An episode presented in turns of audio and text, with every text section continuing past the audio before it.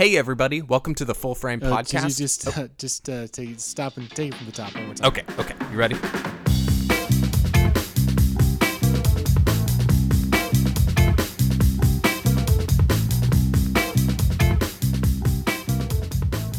Alex Ferrari, welcome back. Welcome. Thank you so much, man. I appreciate it.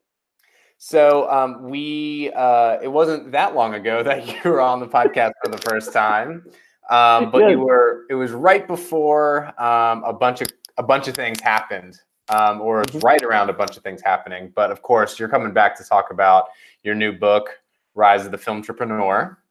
Mhm. uh, which just so you know and so everyone knows i've already pre i pre-ordered it about two months or a month ago or two months ago so uh, mine i'm eagerly awaiting it in the mail um, but yeah let's talk let's get into it let's talk about it you got a new book man Yeah. So the the new book is called Rise of the Filmtrepreneur.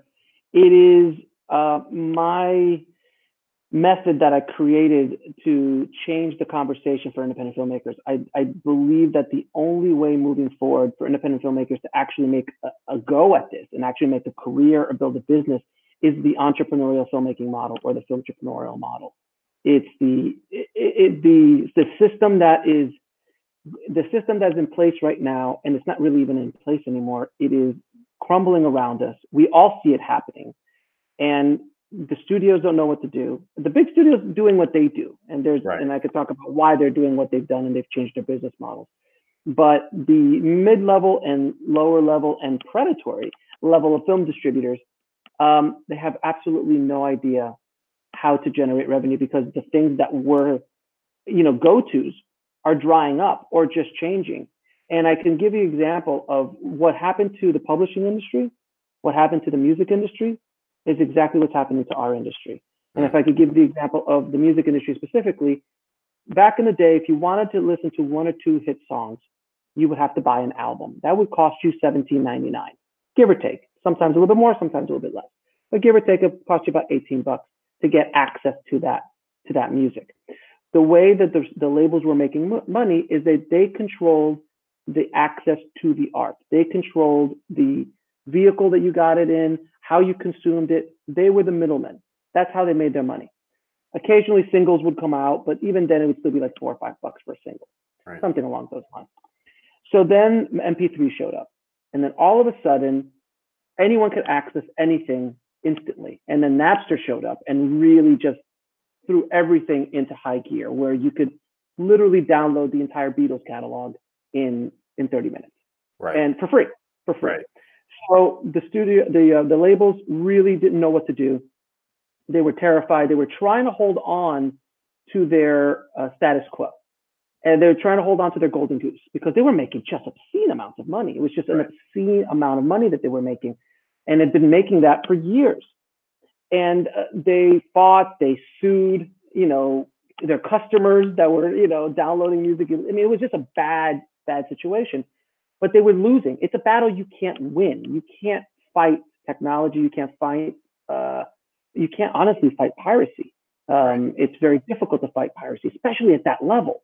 Right. And then someone showed up, uh, a, a young guy named Steve Jobs showed up and said, "Hey guys, I've got this this MP3 player and it's killing it, man. But people are downloading all your music for free, putting it up on my on my on my iPhone on my iPod. So uh, I think you really can't you really can't fight piracy, but you can compete with it. It's the only thing you can do. So you have to make it much easier for consumers to access the, your music, your product, so it can be done legally and and affordably. So now he came up with the price of 99 cents. And the industry lost their mind. They're like, we can't do that. That's like, if you don't like it, good luck. right I'm still selling iPods. So it's up to you if you want to do it or not. right right And and the industry had no choice. So he, the industry was so behind the eight ball on this because they were so against change that they let an outsider, a tech guy, completely take over the music industry, which is what he did.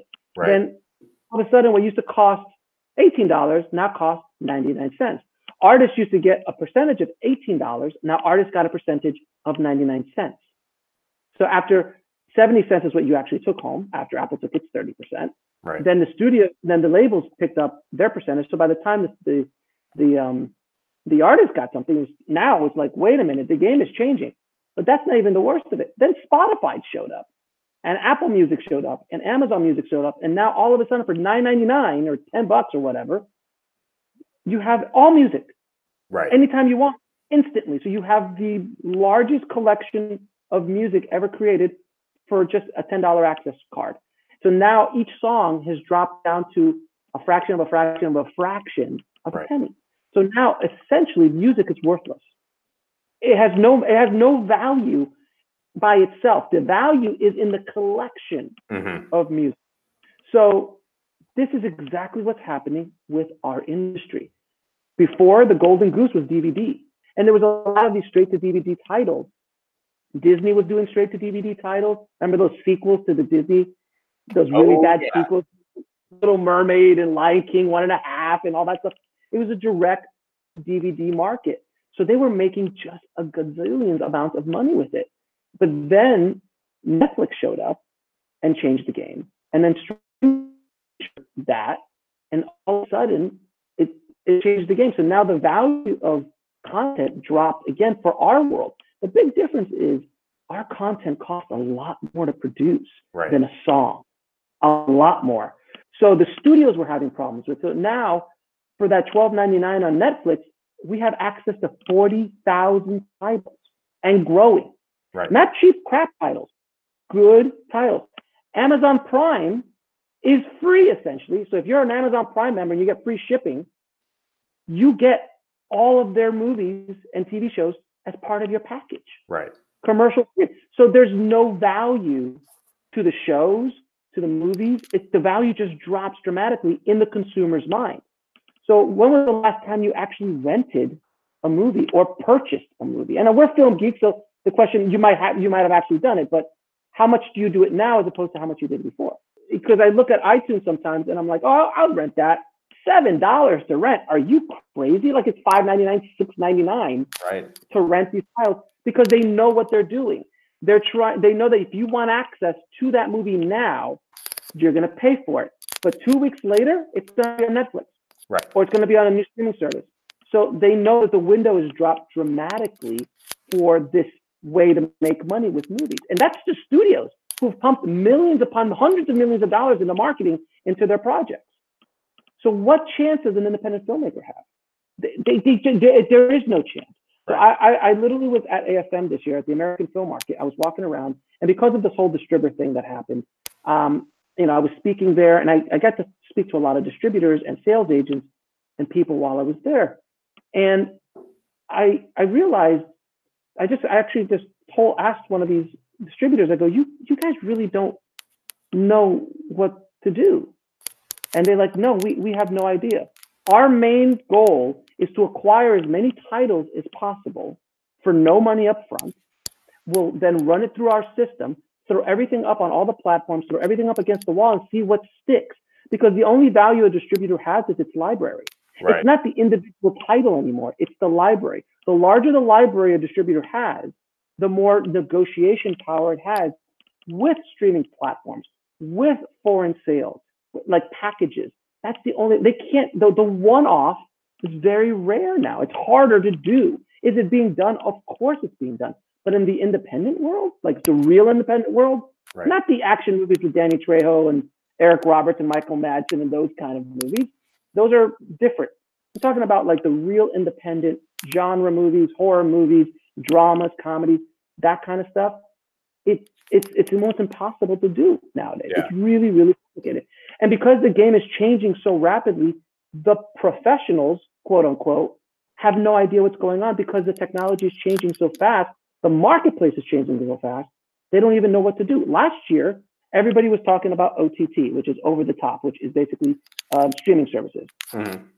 That was the, that was the key word that I kept hearing everywhere last year at AFM.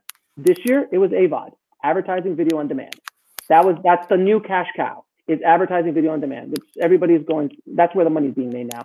Is advertising video on demand. Transactional is dead.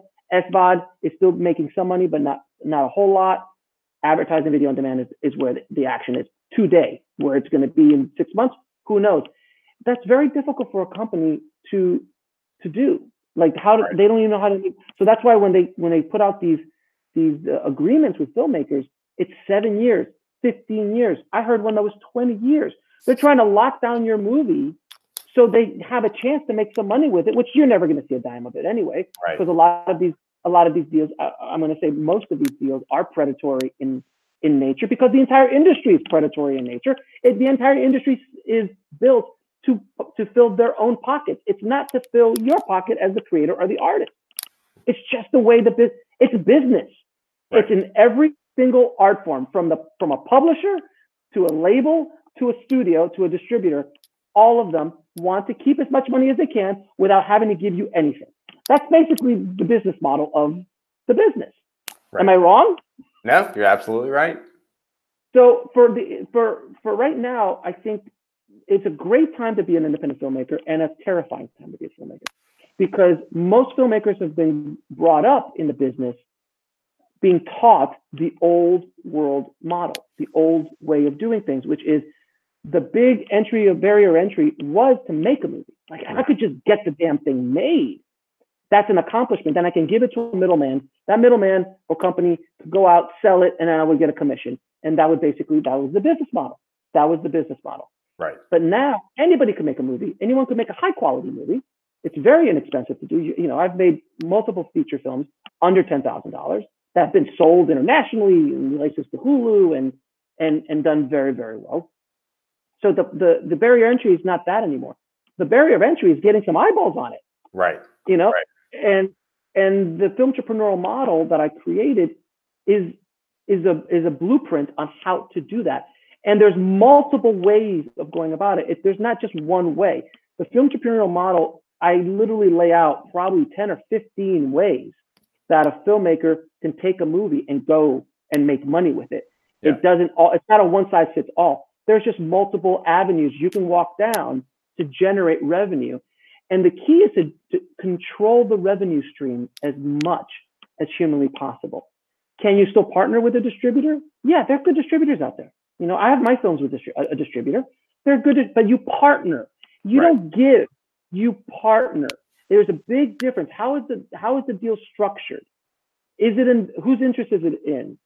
You know, is are they on it? There's so many different questions you could ask about how how to pick up the distributor. But if you if you can partner with them, and that's one revenue stream among 20 or 30 other ones that come in Right. off of that same movie, that's the way to go about it. That's the only way to go about it. And I know people probably uh, listening right now, they're like, well, that's great, Alex, but how do you do that? It's the power of the niche. Mhm. The riches are in the niches. That is the only equalizer independent filmmakers have is a niche. Because the studio is too big to Right. go after a niche. It's just too big. That's not their business model.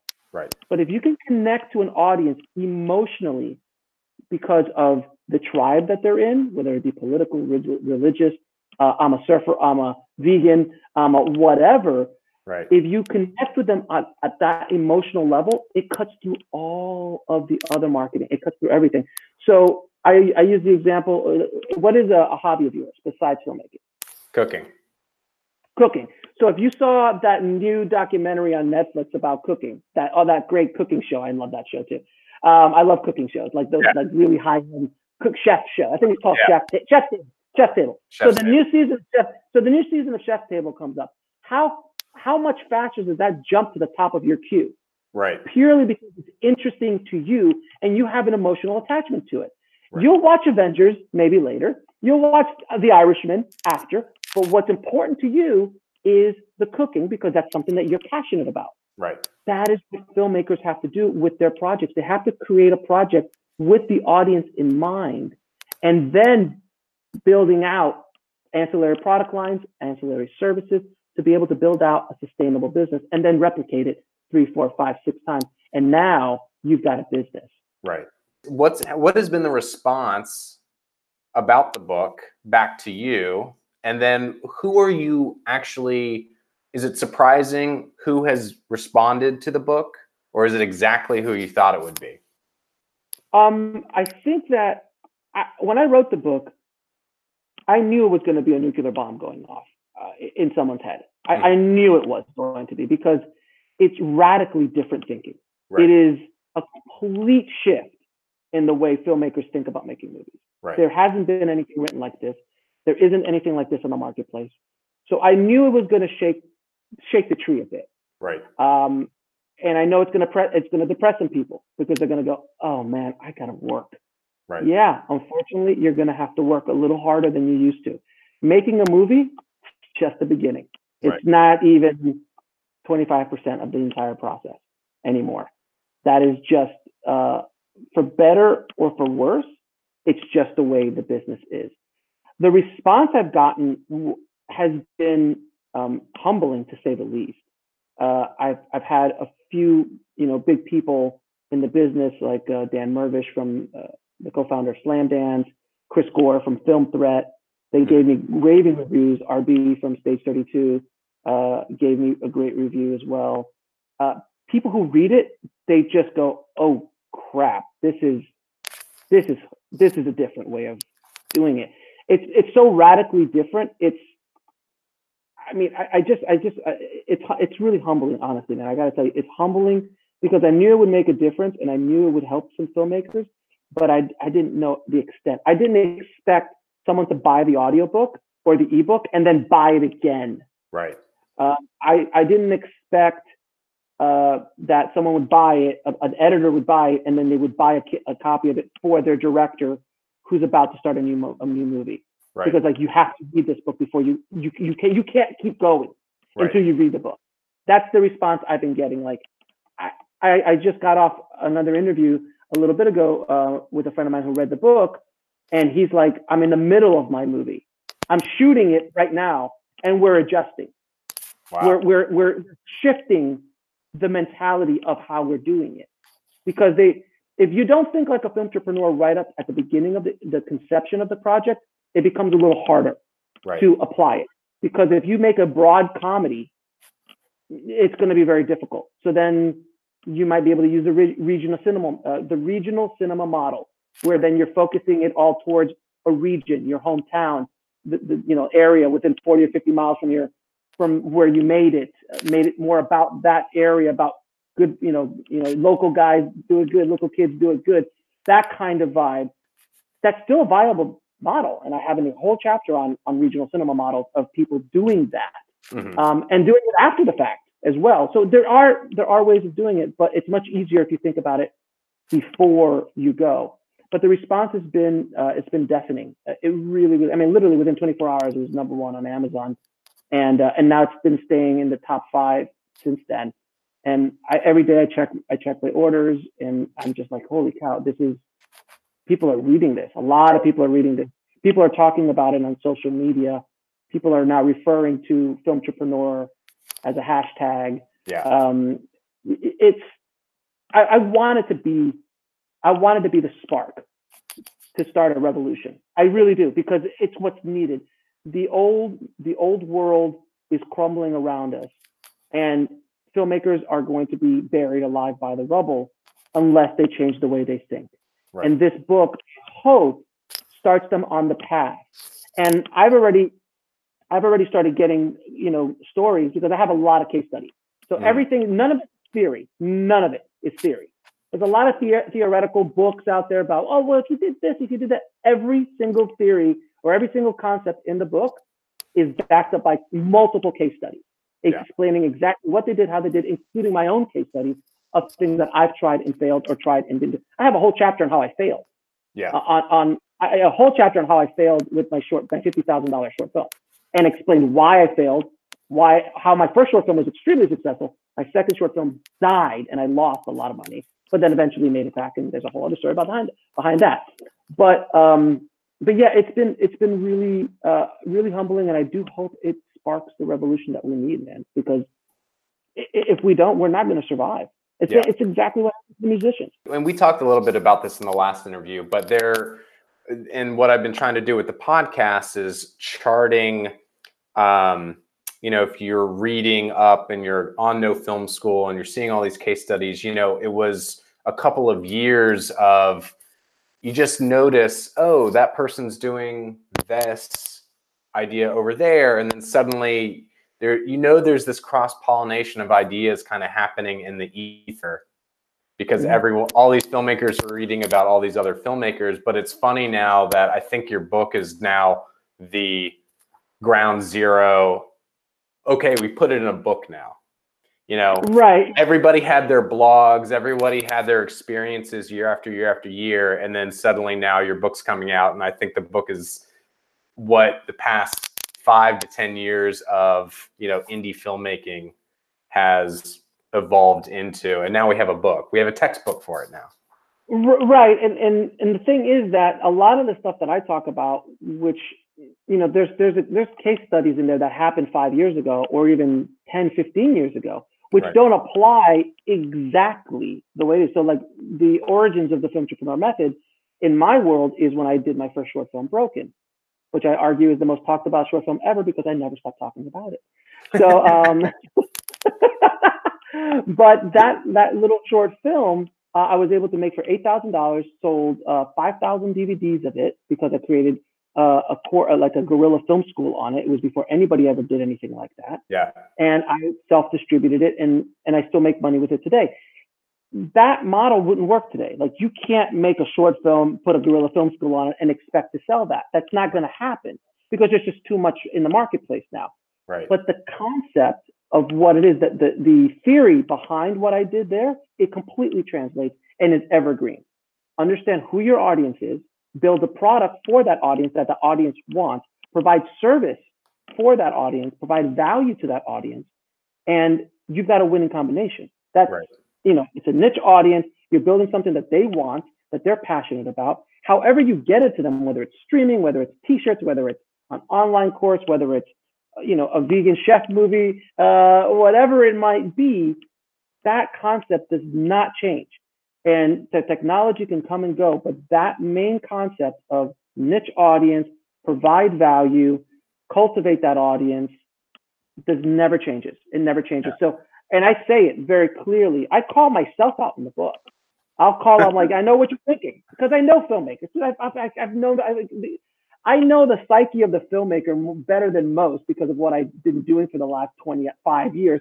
And mind you, I'm a card carrying member of that community because I'm a filmmaker. right So I know how cynical we are. I know, like, oh, well, you know, he made, there's a chapter, of, there's a case study about uh, the Polish brothers who made half a million dollars selling a, a DSLR film on iTunes. Well, that can't be done right now. But the concepts of what they did right are valuable still. Like Right. that moment in time is like Robert Rodriguez yep and Kevin Smith. If they show up today, they don't go anywhere. They Right. don't go anywhere. They won't get seen. They would be eaten alive by the marketplace. They're the first to admit it. They were at the right place at the right time with that right product, the right movie. It was a window of time. The Scorsese, Spielberg, Coppola, the schools, the, the film school generation, they were at the right place at the right time, and the door was open and they snuck in. And same thing happened with Tarantino and all the, the, that whole crew in the 90s, the 2000s, YouTube generation, and now where we're at right now, I truly believe is the film entrepreneurial window. Yeah. There isn't. This is this is the window where filmmakers can make not just a little money, they can make a lot of money, and they can make sustainable businesses. I've seen it again and again for people who've been doing similar things to what I've been talking about for years, and I use those. I used a lot of those case studies in the book, but they they were doing it blindly like I was. right But then when I tell them some ideas, they're like, "Oh, I could do that too. Oh, I could do that." Too. Even if even if you get one or two nuggets, and there's a lot of nuggets in this book, even if you get one or two nuggets out of it, it I mean, one idea could be worth hundreds of thousands of dollars to you, right and that's I, I, that's why I, I wrote the book. I hope it provides I hope it provides value to uh, to filmmakers out there, and I hope it provides some sort of guide to how Yeah. to make it in this new this new film economy. I'm calling it the new film economy because it's just a new way of thinking about making movies, and Right. and the exploitation of the art itself is no longer being is no longer the main way of making money right you have to think outside. And this is something that Disney's been doing since 1937. This is Yeah. what George Lucas did with Star Wars. This is not new concepts, but no one's ever applied it at the indie level. right And no one's ever created a blueprint at the indie level. It's one thing to go, George Lucas saying, "Oh, the money's in the lunch boxes." I'm like, "That's great, George, but you just you know you have the biggest movie of all time. You've got a huge brand. You've got infrastructure. You've got you know licensing. You've got all this stuff. How does that help me?" Right. And this is what this book is. It's to kind of bring it down to our level. The tools, the products that you can create, the services, the ideas, they're all accessible to anybody at a very, very low cost, a lot of times even for free. Yeah. So we're, let's jump from the book because you've also got a film coming out in January. Yes, I do. I've got um, my movie called On the Corner of Ego and Desire is coming out January 21st, 2020. And it is as perfect of a film entrepreneurial book, of a movie I can, apt, I couldn't make it any better. So the film is about three filmmakers trying to sell their movie at the Sundance Film Festival. So if it's not more aligned with my audience, I don't know what else I could do. Right. And it's a movie that was shot guerrilla at the Sundance Film Festival while the festival was going on. I shot it in about 36 hours.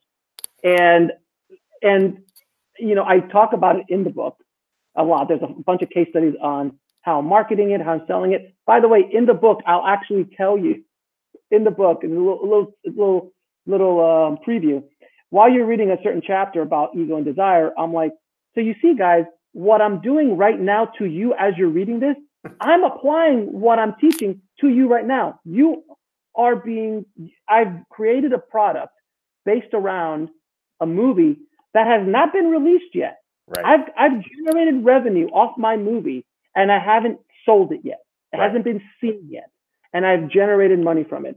From screening it at the Chinese theater where I sold books and I did a talk and I charged you know a head to go see it. That was the first time I, I made I didn't even make money the, the guys who were uh, screening it were, but I made money selling books that day right. Right. and and now I'm making money with On the Corner of and Desire before I ever made a dime, wherever before I even exploited the film. Right. So I even say like, hey guys, here, let me make it easier for you. If you want to see my movie, just go to this website, and I say, don't hate the player, hate the game.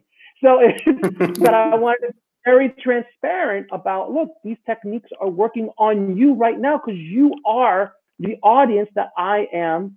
You're my niche right. filmmakers are my niche screenwriters are my niche people who are interested in this world are my niche so i wanted i wanted to be a real I, you're inside like the phone call is coming from inside the house that is right. Right. i wanted to, to really crystallize that for the for the uh, for the reader so that movie is going to be available on apple tv on on um, amazon and it's also going to be exclusively on ifh tv with special editions. So the only way you can get the, com- the director commentary, the behind the scenes footage, all the extra coursework that I'm going to create for it, on how I made it and things like that, will only live on Indie Film Hustle TV, which is my streaming platform. Um, Gotcha. Which so so you, do you see like how it all starts to funnel down? Yeah. Yeah. Yeah. And and it's perfect. And like, and let me ask you this: so as a filmmaker, if you had no idea who I was, never heard of me, and you just heard about a guy who shot a movie at the Sundance Film Festival about filmmakers trying to sell their movie at the Sundance Film Festival, what would you do? Would you be like, I got it? Is that going to jump to the top of your queue? oh yeah, for sure. Oh yeah. Yeah. Yeah. Yeah. It's something because it's targeted to you because it's something. Even if it's the morbid curiosity, I'm like, how did he shoot this movie? Right. Like I just want to see. I've done this. I've done this. Like I, most of the movies in the '90s, I was like, I just want to see how he made it. yeah. Like Yeah. I devoured everything El Mariachi because I wanted right. to see like how did he do it. Yeah. Um, regardless if the movie's good or not, that's irrelevant. I just want to see how he did. So even on that level, it's there. But it's also a love letter to independent filmmakers. It's a love letter to Park City. Yeah. It's how it's basically best of show and Spinal Tap meets the player. So it's kind of like this parody of how ridiculous we are as independent filmmakers. There's never been a movie like this uh, Right. uh, aimed at independent filmmakers. So my my and I don't want to call it a superpower, but one thing I do know is when I I understand my my niche very well because I'm part of that niche. Right. So I understand when there's a product that's missing from the marketplace. There is no movie like this. So that's something that's going to draw you in. If it was just another movie about trying to make movies and it was shot here in LA, eh, okay, I'll maybe watch it because Alex did it. But even if you don't have no idea who I am, you would watch that movie out of morbid curiosity. Right. And then once you watch that movie, you're now it's a it's a marketing for me. By the way, the Indie Film Hustle podcast is in the movie. So it's product placement. That's part of the film entrepreneurial method. Um, so now, if you're a filmmaker and you never heard about me and you watch the movie and enjoy the movie, you're like, wait, this guy has a podcast? He has a website? Right. Well, let me go in there. And then all of a sudden, it's in the ecosystem. And now I could probably sell books off that. I could probably provide more value to that, or they could just listen to my podcast for free for the next five years. Either way, I'm providing value to my audience, whether they want to buy something from me or they want to consume the 95% of the stuff I do for free. It's it's the business. It's the Right. business that I've created. So that's what I'm using the movie for. And I did it for about three grand. So I'm good. After I read the book, I'm gonna go and watch the movie. That'll be my birthday present to myself. I appreciate it. And you, and you can, and if you want to sign up to get early access to that, uh, it's at egoanddesirefilm.com. Okay. We'll put uh, all the show note. We'll put all the links in the show notes so people can click on it. So let me ask you before we kind of move on to Sure. our next topic, the um, Indie Film Hustle TV. What Mhm. is your vision for that? So Indie Film Hustle TV, when I first launched it last November, I wanted it to be, um, again, that's another product that doesn't exist for the filmmaking community.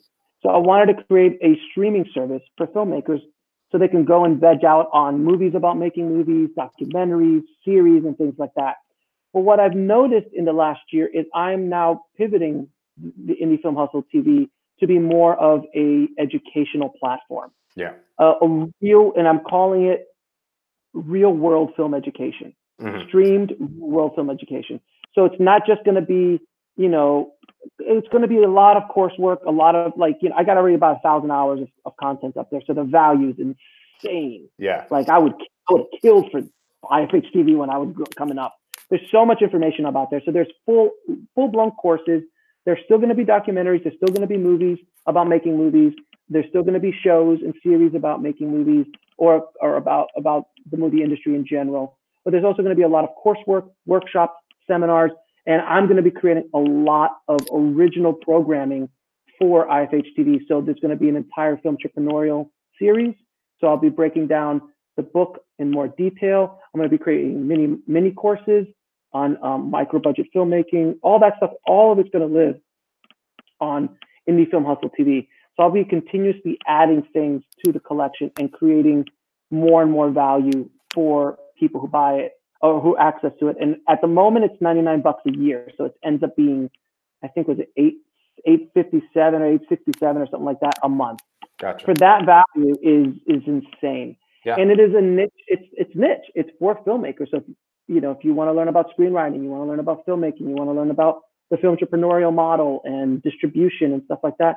Like right now, I have interviews going up either this week or next on uh, that haven't been released on my podcast yet. So if Mm. you want to get early access to these interviews with some of these uh, experts, you'll get them on IFH TV. Then eventually they'll be released on the podcast as well. But you'll get to watch them. The only place you'll be able to watch the entire interview in its entirely on on Indie Film Hustle TV. So I have a lot of filmtrepreneurial guests coming on. One one of the guys I have on is Mark Harris. He's amazing. He he's he's got 20 feature films under his belt that he's made over the course of the last 10 years.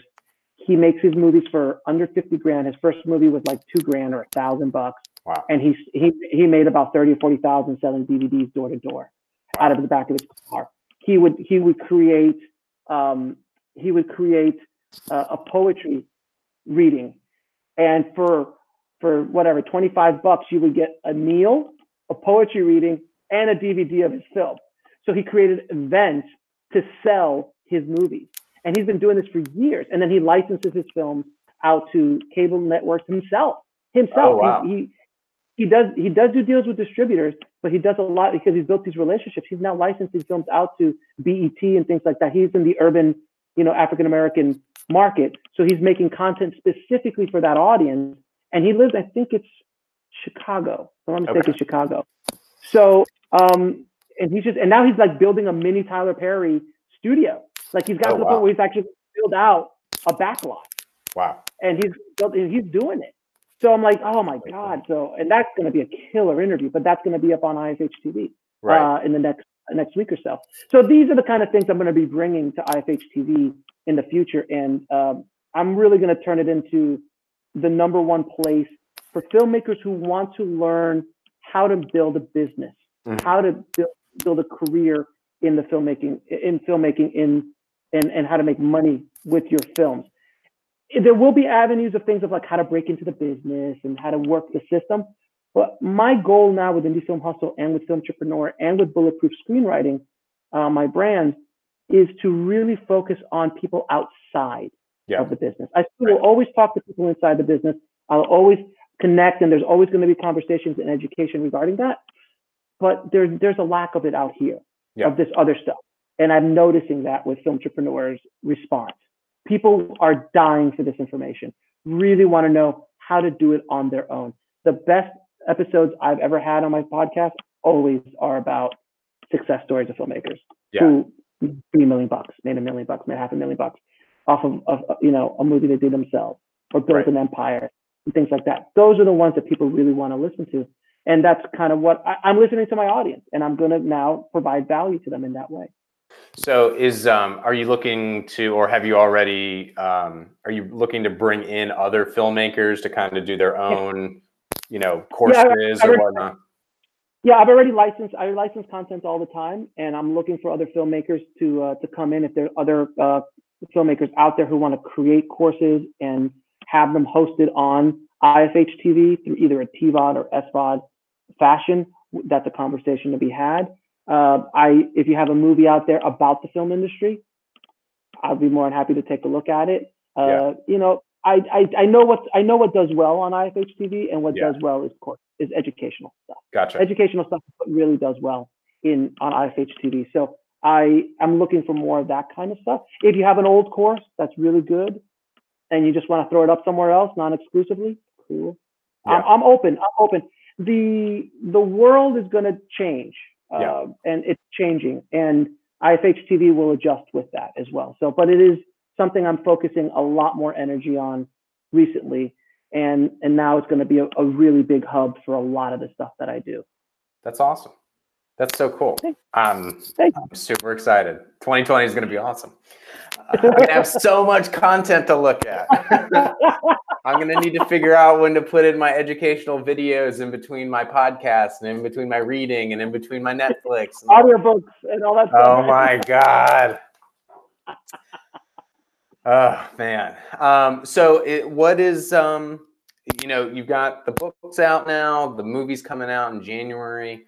Um, is there the next horizon that you're eyeing, or is it going to be kind of taking a break at the beginning of 2020 and then? Well, There's no such thing as taking. Yeah, I know there's no such thing as break, but No, I mean, as I have a hustle T-shirt and a hustle hat on, so I, I don't. It's not on brand for me to take a break.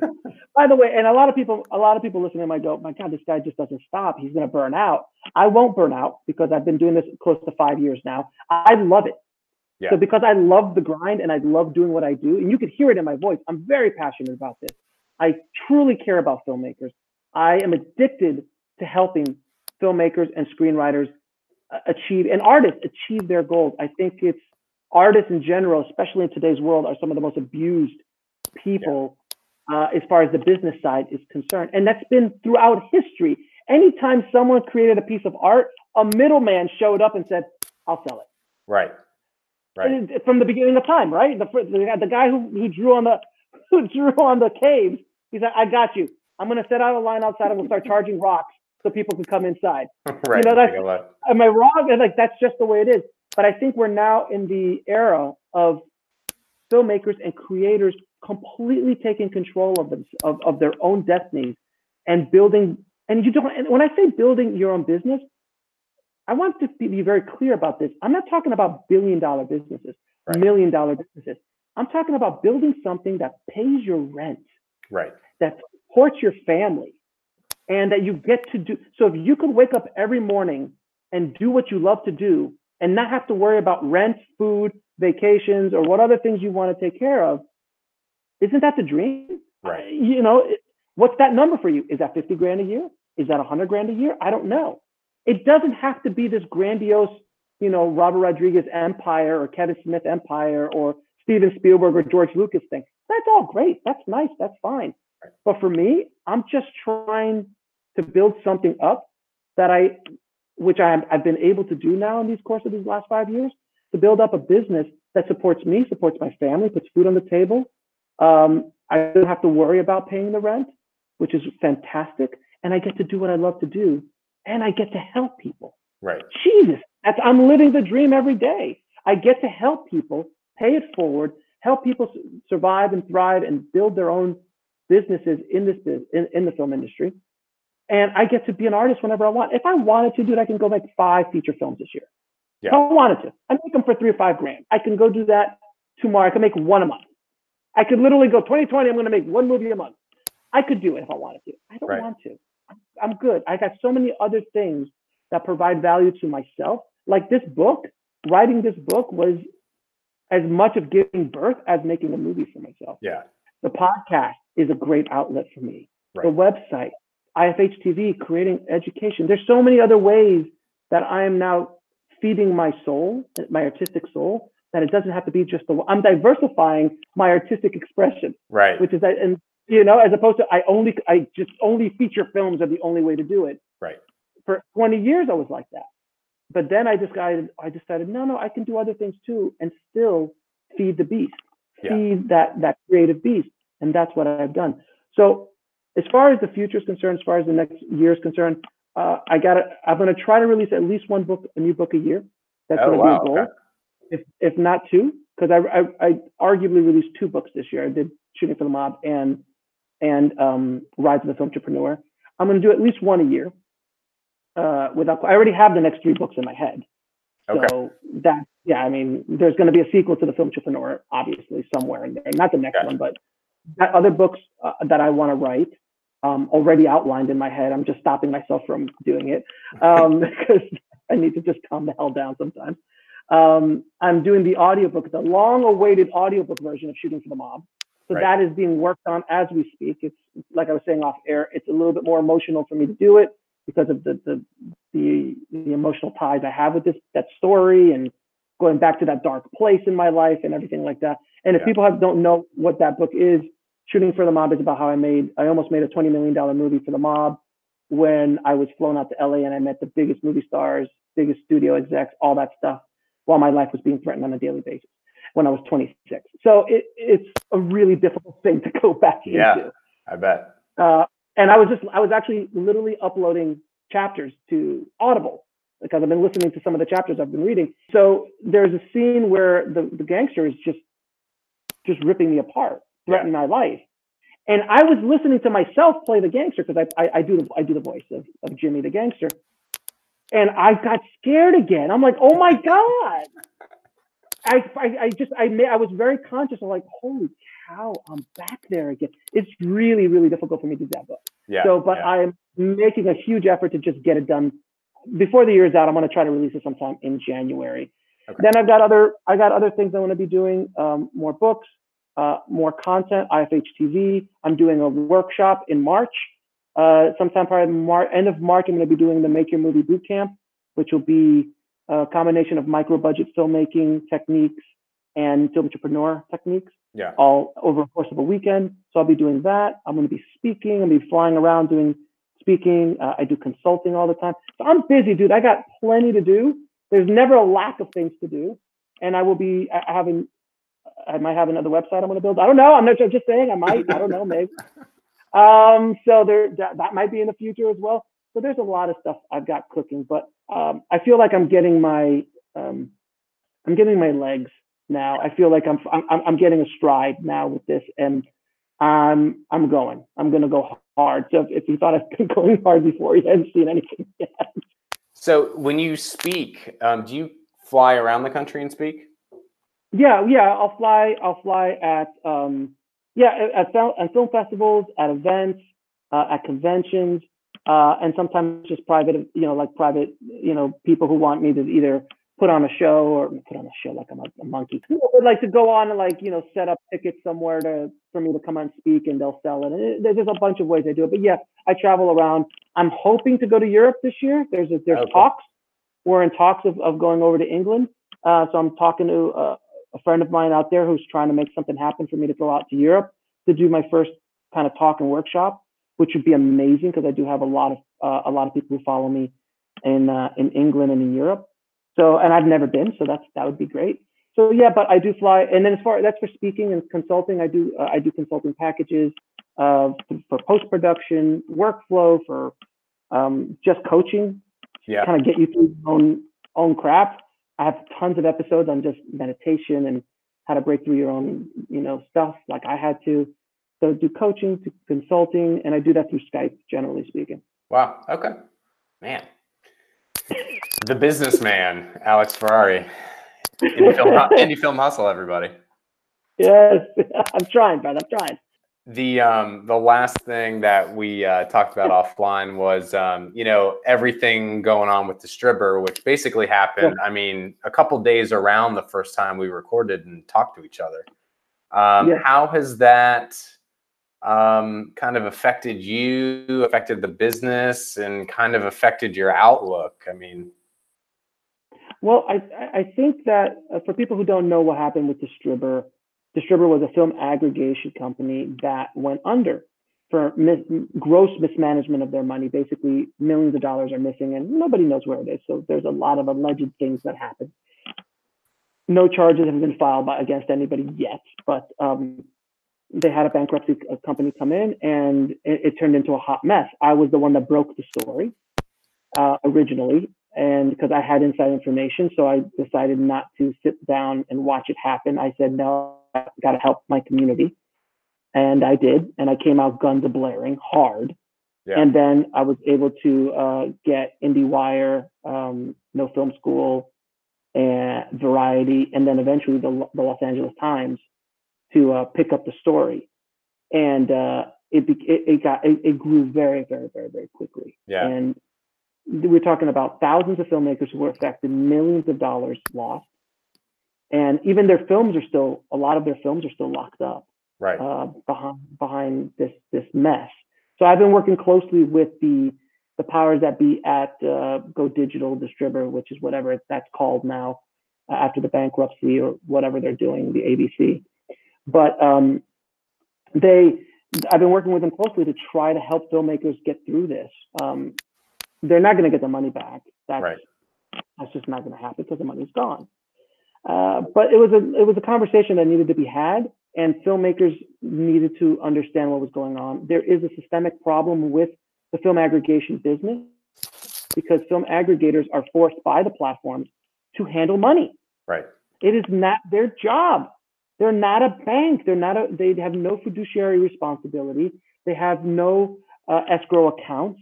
All the money goes into one account, and that's what happened with Distribber. All the res- all the uh, residuals were coming in that were supposed to go directly back out to filmmakers, and all of a sudden there was things that were oh money's being lost or overspent or mismanaged, and trips were happening, and marketing was happening, and they were just kind of pyramid skimming the whole thing, like oh there's more money coming in to pay that, and and then all of a sudden it got out of hand, and the whole thing came crashing down.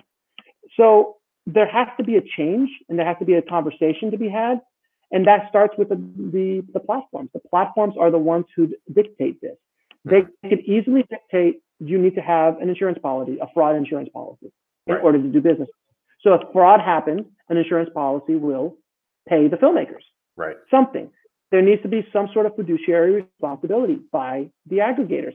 I don't blame the aggregators for the most part because they're just doing what the platforms tell them to do. Right. If Apple tomorrow said, guys, you need to do this, they're going to do it Right. period. So that that was problem number one, and problem number two was that a lot of filmmakers would spend fifteen hundred dollars to get up on iTunes, which is essentially a, a vanity platform at this point, Yep. because you're not making any money on iTunes. Independent filmmakers are not making money on iTunes unless you drive traffic, Right. unless you happen to be someone who could drive traffic, and that audience is willing to rent or buy it, which is very possible and very doable, depending on the passion of the, of the audience and the connection you have with that audience. But generally speaking, if you just put it up there, forget it. No one's renting, no one's buying. They're all going to wait for Prime or they're all going to wait for Netflix or wherever else it's going to end up. So you're spending $1,500 not thinking about what the ROI is going to be. What is the return on investment? Right. And that's what filmmakers don't think about. They're just like, I just want it up on iTunes. Well, good for you. Now you have that pretty thing that cost you 1500 bucks and now you're not going to get that money back. That's Right. stupid. So there, so you have to, if you are going to use a film aggregator, you have to really analyze and go, well, what's my ROI? If I'm going to spend four grand uploading my movies to all these platforms, are these platforms going to generate any revenue for me? Right. Or would it make more sense for me to upload it directly to Vimeo myself or to Amazon Prime myself Right. and then just only rent it for 99 cents and I get at least 50 cents out of that Right. as opposed to a penny, which is what they're streaming at now, you know, or sell it for a dollar 99 or and and you know, and people might just pay 2 bucks for it Right. if they like you or support you. See, there's different models, there's different ways of going about it. But that's another problem. And, and a lot of these film aggregators, specifically Distribber, were predatory. They were the biggest marketers. They marketed like crazy. There was um, their head of marketing, Jason Brubaker, was everywhere. Right. And they promoted, promoted, promoted, promoting, promoting it everywhere uh, that we're the way. And the way the Distribber was uh, marketing themselves was, we are the solution to the predatory film distributors. Right. Their tagline was in profit faster. That was their tagline. So they were, I think they were predatorily marketed. Yeah. They went, they went aggressively after filmmakers to sign them and to get movies in their system because they needed the money. So, um, I, you know, at the end of the day, I don't know what exactly happened behind the scenes. There's a lot of alleged things that happened. I know the money is mismanaged. That's obvious. It's gone. But uh, the story's not over with the Distribber. It's still going on. It's not going to end next year. There might be some some new stuff, new rumblings. I, I might be working on some stuff to, behind the scenes. So we'll see. But um, it, it is something that really shook a lot of filmmakers.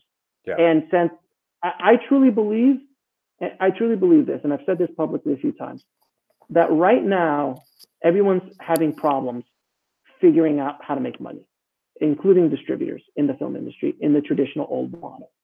Film aggregators are no different. They're just they're just a, they're post houses. That's all they are. They're glorified post houses, providing a service that you're paying them for. That's all it is.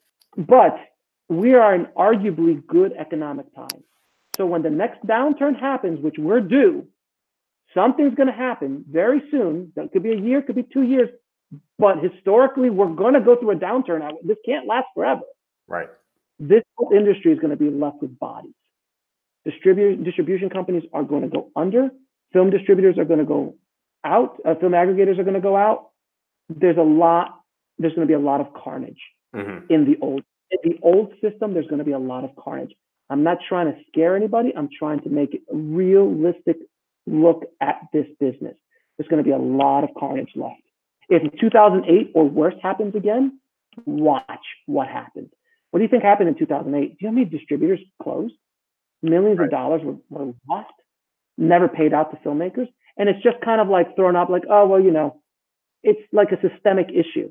I, I, I, to go on a tangent for just a second, Mm-hmm. how many times have you heard the comment, oh, I got screwed by my distributor? Oh, my Right. distributor never paid me. It is now part of the lexicon of the film industry. It's been that way since the beginning of time. Oh, the studio screwed me.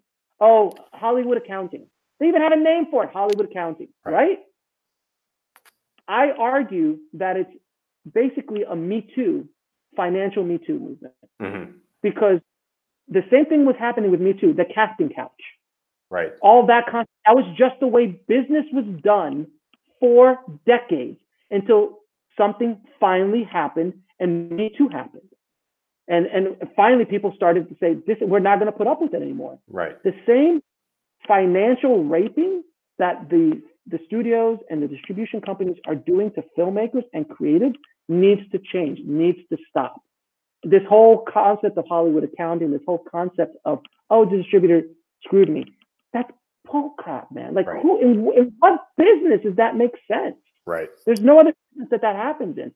So that conversation needs to be changed. And I hope that Rise of the Filmtrepreneur starts that conversation because I got tired of trying to play inside the system. I thought I got tired of trying to play the game by someone else's rules.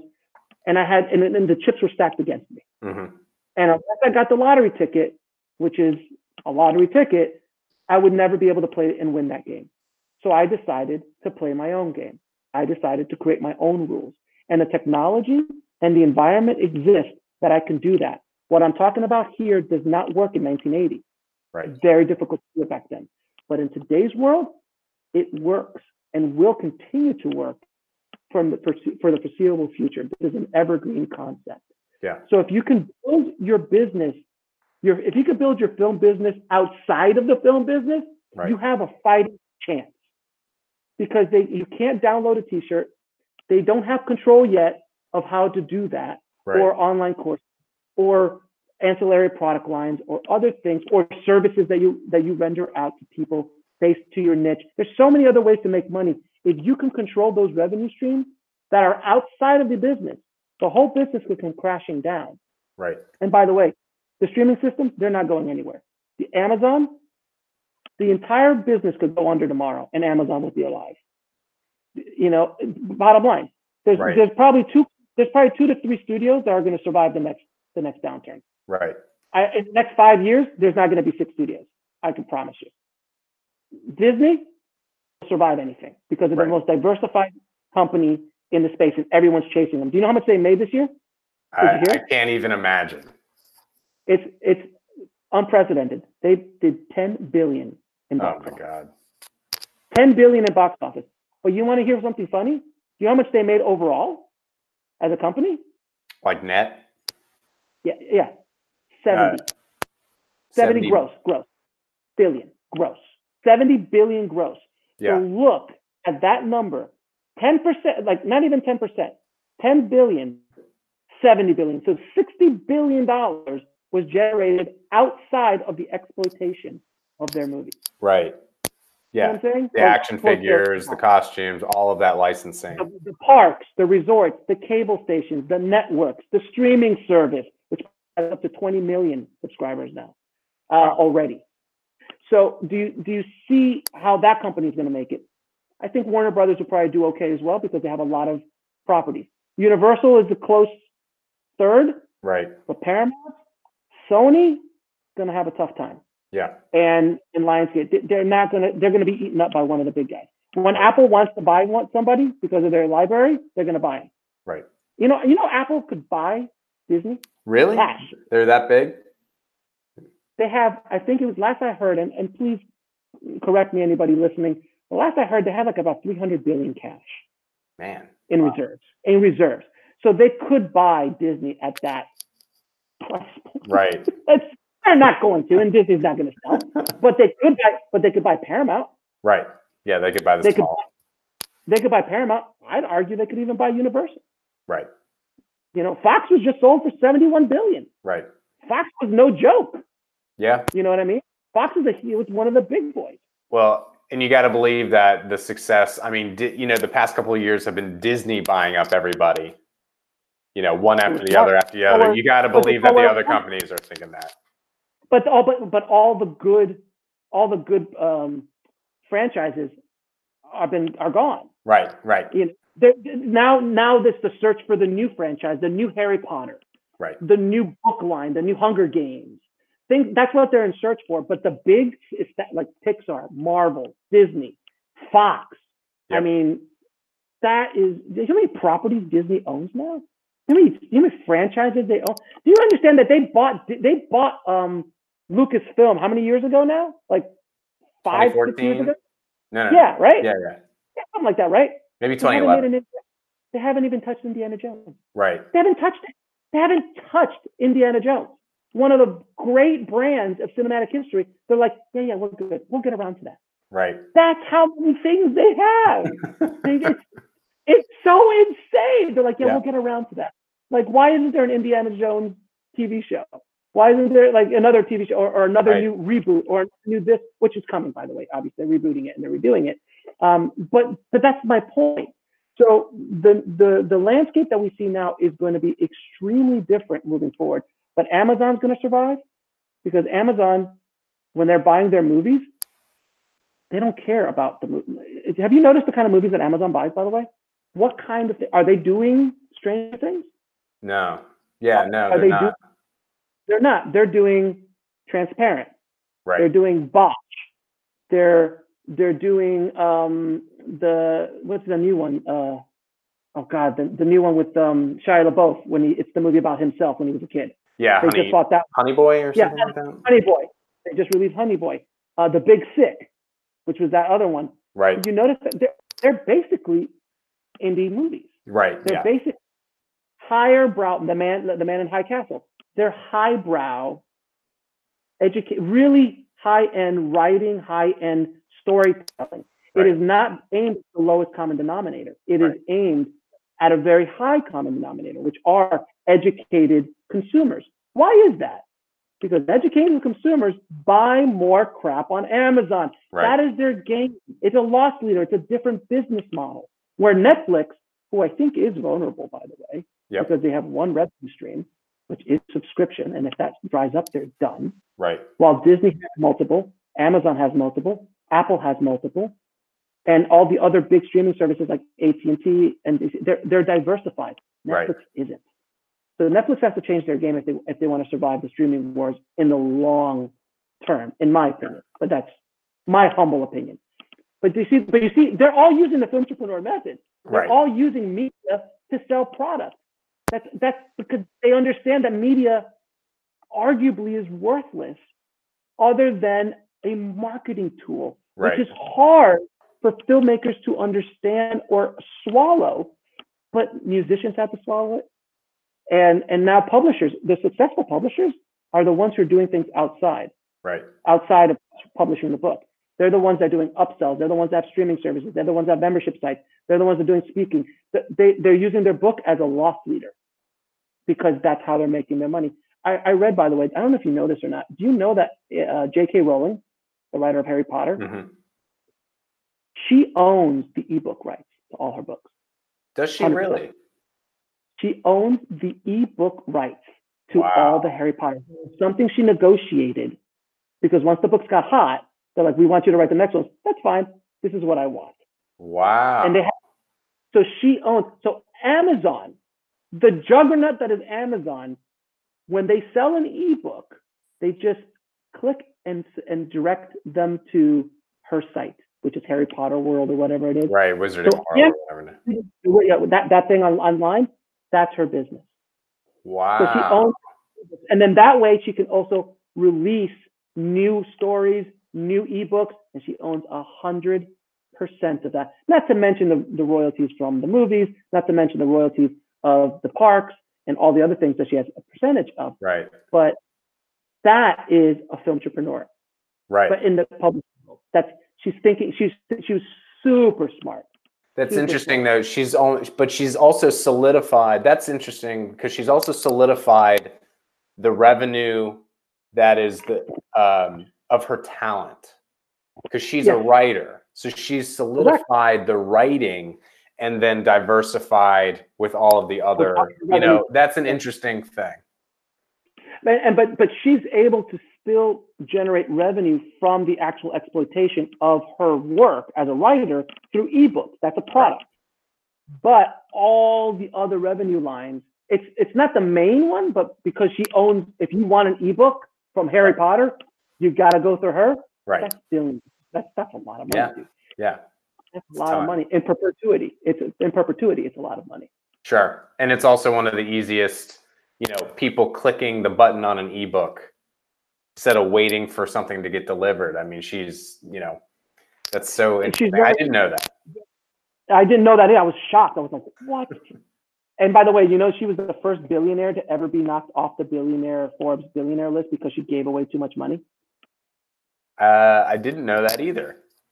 She was she's she's the first billionaire on the Forbes top 100 billionaires Yeah. to lose her status as a billionaire because she donated too much money. She's Wow. like, um, I'm good, guys. I don't. right. Do you I think my my, life changed? Like, do you think my life changed from a billion to half a billion? Like, is it really? Yeah. Like after after a certain amount of money, how much more is your life really changed? Like after your first 10 million, seriously, after your first 10 Yeah. million, other than now getting, I need to own my my personal jet. Seriously, how much more does your life change from 10 to 50? From 50 to 100, how much more do you need right. as a as, as a human being? You know, I want to make as much money as I can to make as much impact as I can. The more money I have, the more impact I can. If Right. I had if I had a lot of money right now, if I had millions of dollars, the amount of damage I could do and a good good amount of damage I could do would be invaluable. And Right. one thing I do want to do, and I hope someone picks up this idea. Do you know you know John Oliver, the uh, the host? Oh, of course. Yeah. yeah, yeah. I love John Oliver. There was one episode that he was talking about um, medical debt. hmm Medical And they paid Um, off. yeah, so they bought medical. They wanted to show how easy it was to. You and I could start buying medical debt tomorrow, Wow. and then so we could buy medical debt pennies on the dollar. So they bought thirteen million, I think thirteen million dollars worth of debt, of medical debt for sixty grand. Okay, for sixty grand he bought it. Then, arguably, what you would do is then you would have a bunch of collectors that go out and try to collect the full price, and that's how you make your profit. right. Well, he forgave he forgave thirteen million dollars in debt. So I was like, if I had a million or two extra, I would buy hundreds of millions of dollars worth of, of medical debt, and I would just forgive it. And Yeah. that that's going to be my charity when I get up there. I'm like, I really want that because how how much impact can you make on someone's life? Imagine if you owed hundred thousand dollars in debt and it's gone, and Right. it's medical debt. It's not credit card. It's not that I went to casinos. It's medical debt. Right. I'm just saying. Just throwing it there. tov. I went on a tangent. I apologize. Well, Alex, let's uh we'll wrap it up. Where can people follow you on your social media platforms, websites, etc., just so we can end with that. Yeah. Um, so if you want to follow what I do, indiefilmhustle.com is the best hub to get to that. Um, if you want to pick up the book, uh, you can pick the book, The Rise of the Filmtrepreneur. You can pick that up at filmbizbook.com. That's filmbizbook.com. Um, if you want to go to the website, uh, filmtrepreneur.com or filmmakingbusiness.com, it takes you to Filmtrepreneur if that's easier. Uh, there, there's podcast, uh, YouTube channel, and so on. Um, if you're a screenwriter, bulletproofscreenwriting.tv takes you to all the stuff uh, that we do with screenwriting. We have a podcast there. I think the number two or three podcasts now on, on screenwriting as well. Uh, and Filmtrepreneur jumped to like the top five as well um, re- uh, within when I launched it, which was excellent. And uh, IFH TV. Uh, so you can go to ifhtv.com. And uh, for Shooting for the Mob, you can go to shootingforthemob.com and uh, on on social media at Indie Film Hustle, pretty much everywhere except for Instagram, which is iFilm Hustle. But I'm not hard to find. I'm not hard to. I've got plenty. Alex is around. Let's just say that. I'm I'm, I'm uh, if you type in my name or Indie Film Hustle, you'll you'll find me. I, I'm I'm I'm a little bit. I I do, I do some work. I, I get out there, but uh, but yeah, I again, and, and I hope just my the work that I do every day brings value and helps filmmakers and creators on their path. So I, I really hope it does. Well, Alex, thanks for coming on again. Um, I'm so excited about the book. I'm excited about watching the movie, and I'm excited about delving into uh, IFH TV. That sounds really awesome. So, uh, Thank you again for having me on so quickly too. I guess I have the record for the fastest turnaround. yeah, yeah, yeah. you very well might, even in the first iteration of the podcast. I think you do. Um, guys, thank you, thank you for the good. And by the way, thank you for the good work you're doing, man, with the podcast and what you're doing with your platform, helping filmmakers out too. So we all we're all in it together, man. So I really do appreciate that you're putting out the energy to do it as well, man. So thank it's, you. it's a tiny little inch of the ruler that you do, but um, I do enjoy our talks. I do enjoy having you on, and uh, I'm always I always leave our uh, talks uh, excited for the future. So, um, So guys, next week, next week. yeah, yeah, next week, yeah, next week. Um, guys, uh, check out Alex's book. Check out um, all of the things that we talked about. All the show, all the the links will be in the show notes, so you'll just be a click away. And uh, I hope, uh, Alex, I hope you have a great holiday season. Looking forward to talking with you in 2020, man. Thank you so much, brother. I truly appreciate it. Thanks again, man. All right, guys, have a great week. Hey guys, just want to remind you that not only can you find the Full Frame podcast on HMD's website, www.hmdfilms.com, but you can find us on Facebook, and most importantly, you can find us on iTunes, where we would really like if you could leave a review and subscribe. Thanks. Have a great week.